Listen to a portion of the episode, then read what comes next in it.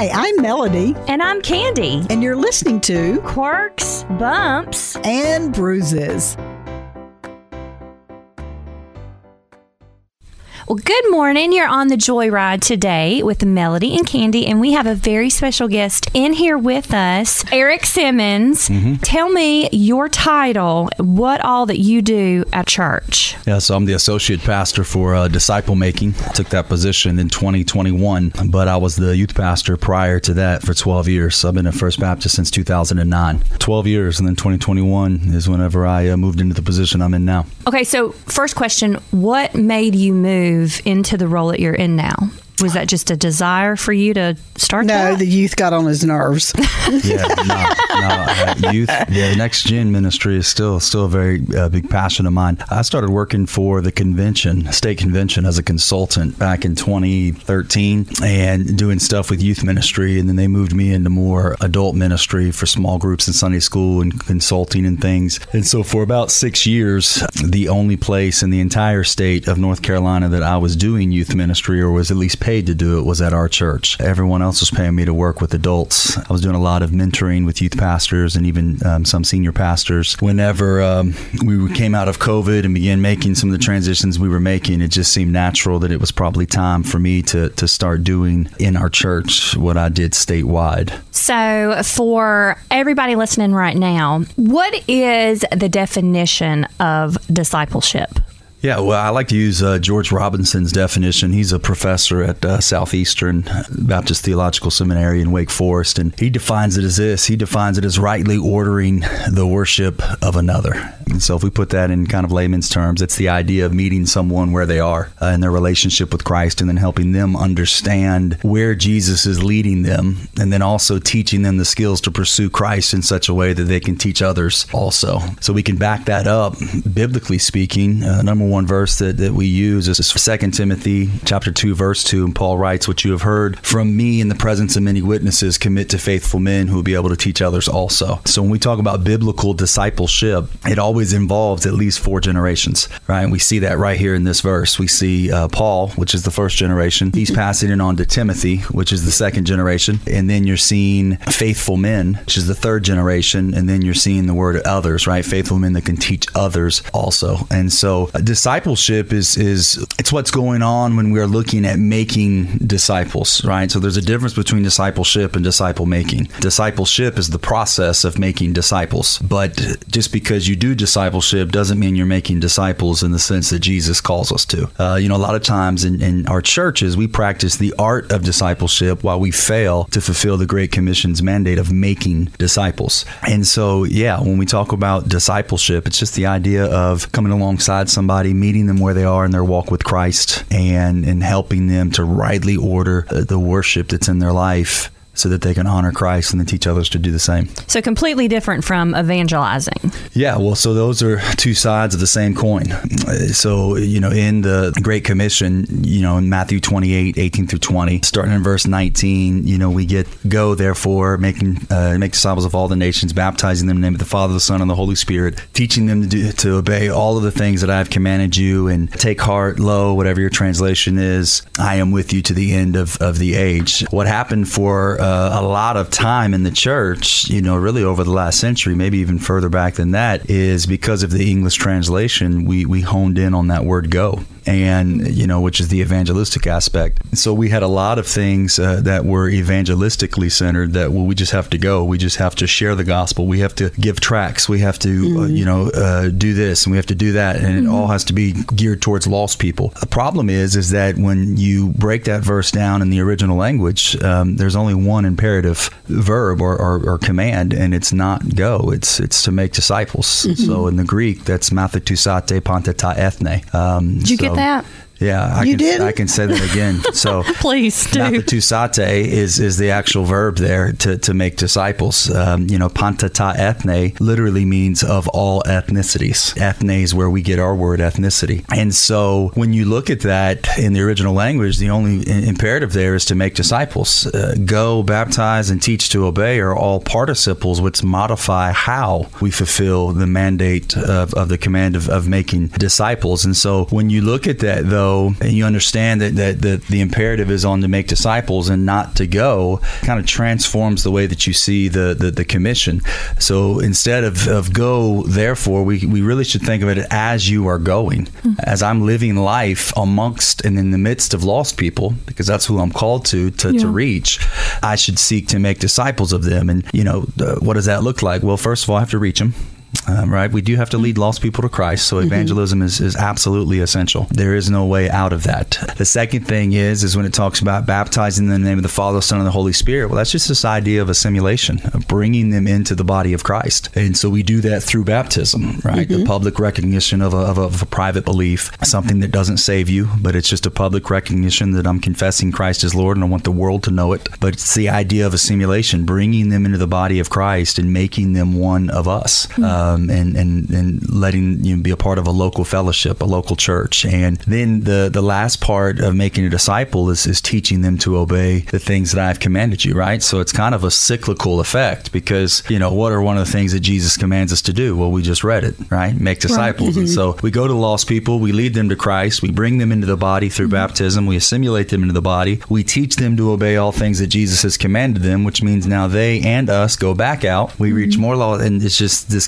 continual yeah. growth. And so when we think about it this way, like we see this necessary relationship between evangelism and discipleship. Uh, it's to say this like if all we do is attempt to evangelize the lost, but we do nothing in regard to baptizing them and teaching them to obey uh, the commands of Jesus, then we failed. At the Great Commission. We're living in disobedience. And, and that's a tough one to swallow. It was for me when I 1st mm-hmm. recognized it. Uh, Robby Gallaty is a pastor uh, out in Tennessee, Long Hollow Baptist Church. He says that when we do this, we create spiritual orphans. Mm. Uh, we may have led someone to Christ, but mm-hmm. in many mm-hmm. instances, there's going to be no fruit in their life to know if they truly came to Christ. And there's a good chance that they'll live in disobedience unknowingly mm. because they had no one to guide them in their walk with Christ. It's really no different than a parent leaving their newborn baby to fend for themselves at birth. I want to hunker down right here for a second because I feel like that may be one of the greatest weaknesses of our church today is that we bring them in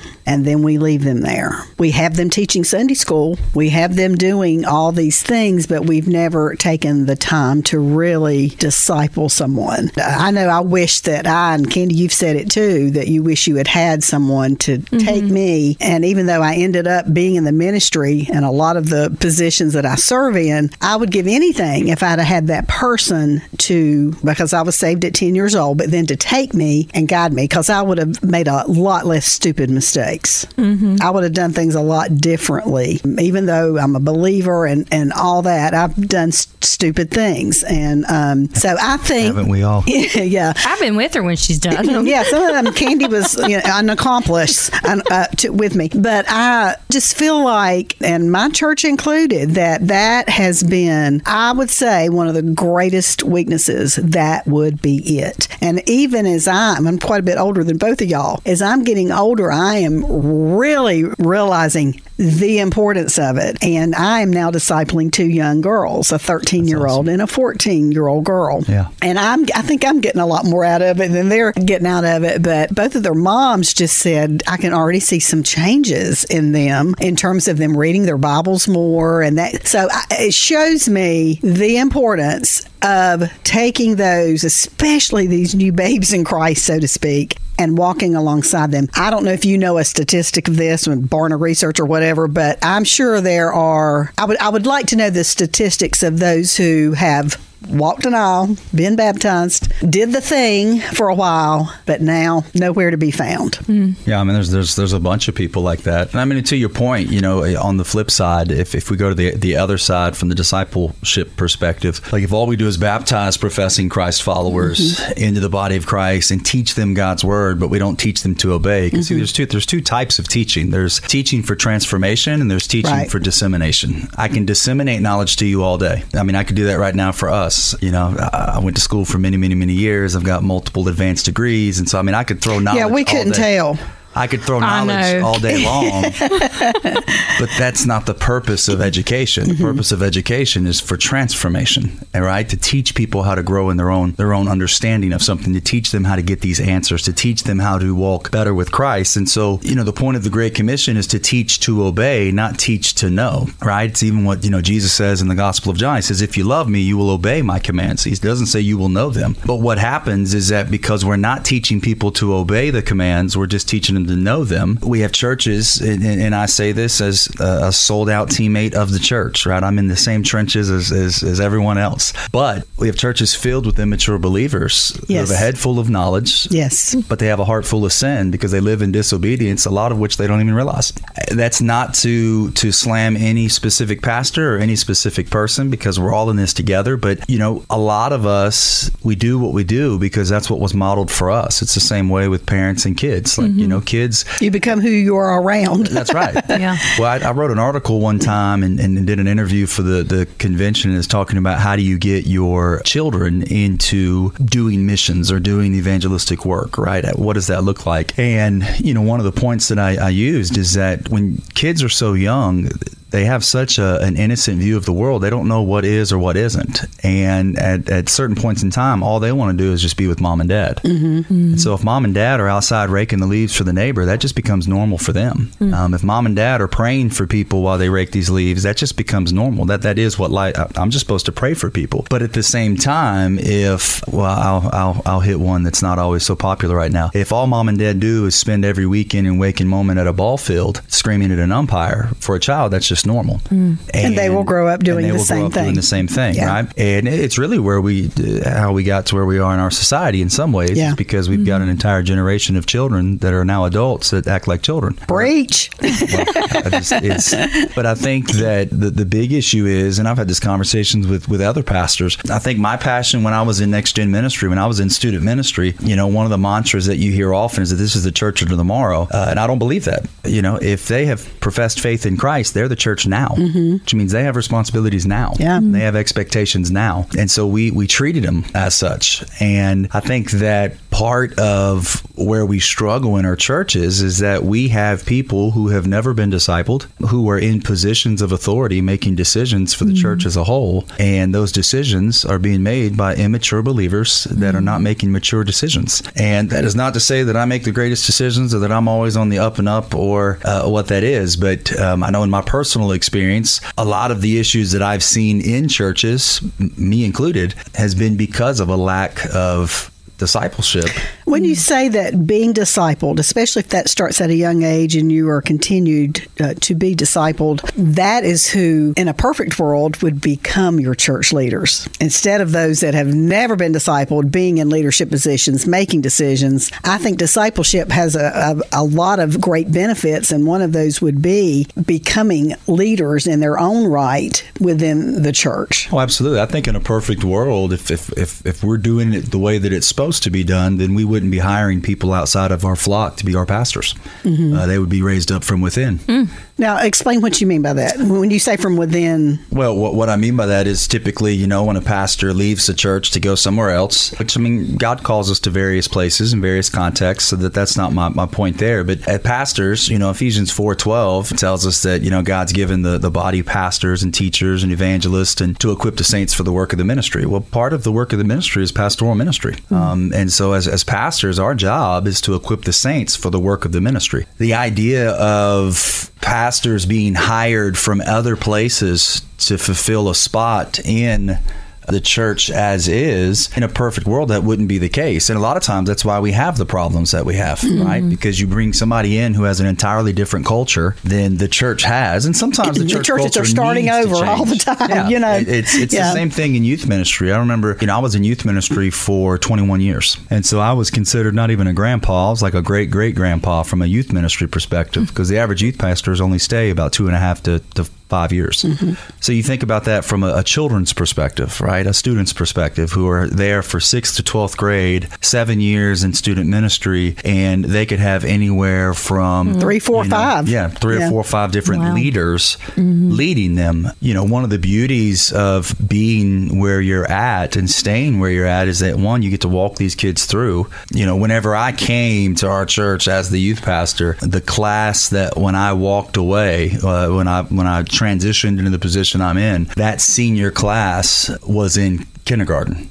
Wow. And Yeah. so you, you think of the impact and the influence that I'd been able to have not only on the families but on them, you know, positive or negative mm-hmm. for for their entire career of school. Mm-hmm. And so it's there's a benefit there when you're raising up leaders from within, which is what we should be doing in disciple making because it's supposed to be holistic, right? You know, a pastor's job is to equip the saints for the work of the ministry, but a pastor has his vocational responsibilities and he has you know his familial responsibilities, familial being, you know, Christianity. As a pastor, I have a responsibility to evangelize people just like you do. I mm-hmm. have the responsibility to disciple my family just like just like y'all do. I have a responsibility to serve in ministry just like y'all do. Vocationally, you know, I have responsibilities that are outlined in the scripture, but my responsibilities vocationally are, are not any different in the sense of Great Commission than yours is. We have to serve in various vocations if we're going to reach the world for Christ. Pastors can't do it by themselves.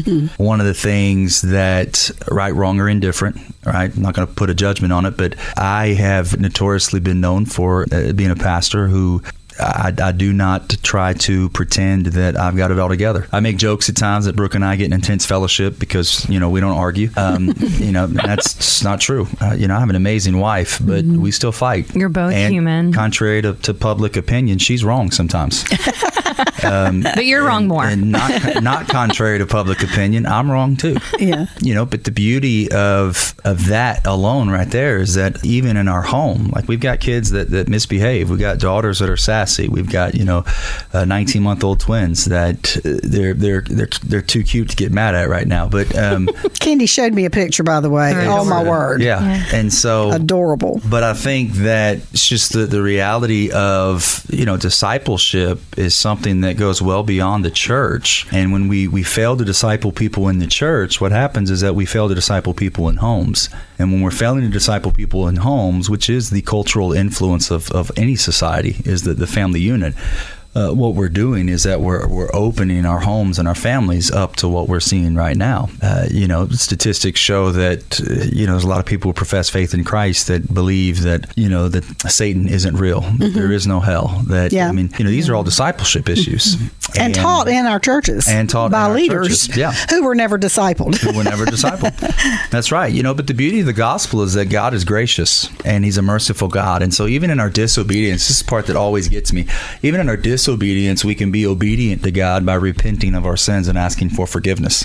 It's like God is so amazing that He made it such that even when I'm failing miserably, like Yeah. He still made it possible for me to honor Him. Mm-hmm. Mm-hmm. And and in honoring Him is simply me just admitting that I got this wrong. But thank God for Christ and the cross Yeah. that even though I got this wrong, like I can come back. Mm-hmm. And I think we miss that aspect of the gospel when it comes to uh, what we're trying to present to the world, right? You know, what we try to present to the world is I've got it all together. My marriage works. I never fight. My kids are good. I love them every single day with my whole heart and never think ill of them or never- Instagram world Right. and like Facebook. That's what it looks like. Beautiful all the time. It's uh, you know, it's uh, obviously their sin nature, but you know, I saw something the other day that said, you know, stop using your excuse for not going to church. The people at the church, you know, just call it what it is. You just don't want to go. I, I I don't, I don't buy into that because that's like saying, you know, stop using broccoli as an excuse for why I don't eat broccoli. Um, that's you know, it's not right. It's like, well, no, the reason why I don't eat broccoli because I don't like the taste of it. Right. Like there's a justification there, and in a lot of ways, you know, I do apologetics, defending of the Christian faith. I engage with a lot of lost people, uh, unchurched people, people that were in church, not in church, atheists, people who don't believe. And you know, a common consensus is a lot of the reason why they want nothing to do with the church is because of the people. Like you talk to them about Jesus in the Bible, like they love Jesus of the Bible. They love what, what he represents. They love these ideas of compassion and and unmerited favor and mercy and grace and these things that we see in the scripture. But what you find is that a lot of their their ill experience with Jesus came through people. Um, and that happens, right? But you know, in youth ministry, um, I used to always joke with parents that, "Hey, listen, you, you don't need to call me up and tell me what's going on at home. I already know." Yeah. Uh, you know, prayer time in children's ministry and youth ministry is one of the most informative oh, yes. moments. For of- real. We did a break about that one right? time. Yeah. Yeah. Oh, yeah. I, I've learned a lot about people's families by teaching. right? But I think that's where, like, if, if you went into my house this morning and you gathered my family around, my, my oldest daughter, Kinsley, and then Emily and, and my wife, and said, hey, listen, uh, and I sat down with them and you were there, and I said, hey, listen, I want to tell you guys, uh, I want to tell you everything I do wrong. None of them are going to get a notepad out. Why do you think that is? They already know. They already know. They Yeah. live with that, right? Yeah. And I think where we do ourselves a disservice is whenever we try to act publicly in a way that our family knows is not true privately.